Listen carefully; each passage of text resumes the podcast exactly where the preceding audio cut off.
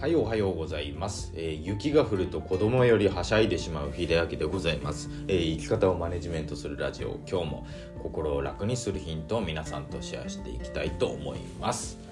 ね、あの、まあ、今年ね、ちょっと寒くなるタイミングがちょっと早いのかな。ね、例年だとあの、まあ、愛知県の方だと、あの12月にはあの凍結とかねあの初雪の予想って出なかったんですけどももう12月15日に出てまして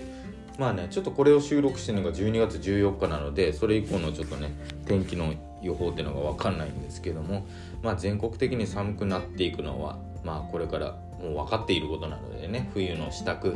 ぜひね準入念な準備をしていただいてあの事故とないようにお気をつけください。ということで今日のお話なんですけどもあのこれはもうはっ社会心理学の本を最近読んでましてまあその中にあったね服従の心理ってのがやっぱり怖いけどもあるよねっていう、まあ、内容だったのでちょっとご紹介させていただくとあのまあ、海外でね心理実験ってよく行われているんですけども有名なものでねアイヒマンのね実験っていうのがあるんですよ。アイヒマンの実験だったかな。このアイヒマンっていう方はそのナチスドイツのねナチス、まあ、ヒトラーの時の政権下においてまあ指揮官というかねそういう立場に立っていた人のことなんですけどもまあその実験っていうのがまあ、教師と生役生徒役に分かれてで別室に案内するそうです。で教師と生徒は別室で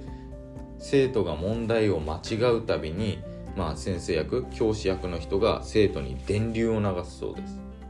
でこの電流を流す指示は研究者まあこれは全く違いますよ全く研究者でも何でもない人なんですけれども研究者と呼ばれる人が教師に指示を出すんです電流の強さを。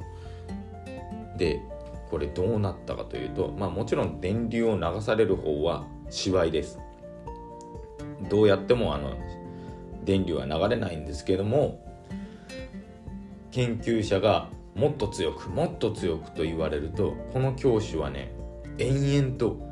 本当に人が亡くなってしまうレベルぐらいの電流までスイッチを押し続けたそうです。これもあの40人中26人の方が、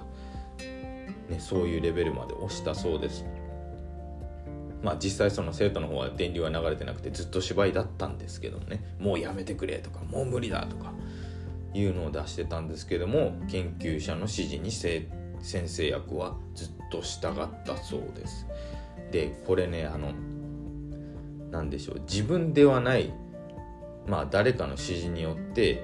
まあしょうがなくそうしたみたいなねあのそういう心理が人間心理が働くそうです。なので責任は自分自身にはないというね心理状態になってしまうそうです。でまあその本でね書かれていたことがちょっと強く胸に突きつけられたようなことだったのでまあその内容もねちょっとご紹介させていただきます。えー、あのまあ、日本でもねいくら治安がいいとはいえね結構、まあ、無差別に、ね、人を傷つけるような行為って結構あったと思います。でそれを見て、ね、大多数の皆さん、まあ、当時も僕もそうでしたけどもまあやっぱりそのあんまりその自分たちの周りにはいない何か多分得意な、まあ、特別になんか変わった部分がある方がああいう事件を起こしているって考えがちなんですけども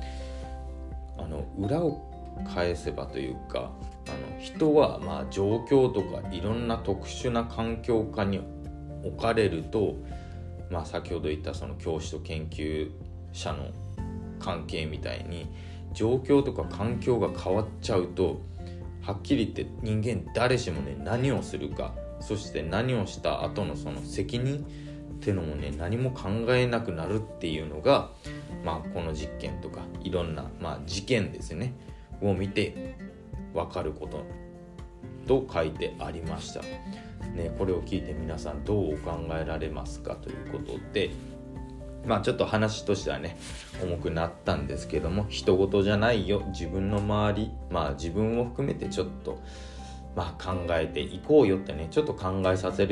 られるような、まあ、服従の心理というお話でした。最後まで聞いていただいてありがとうございました。それではまた。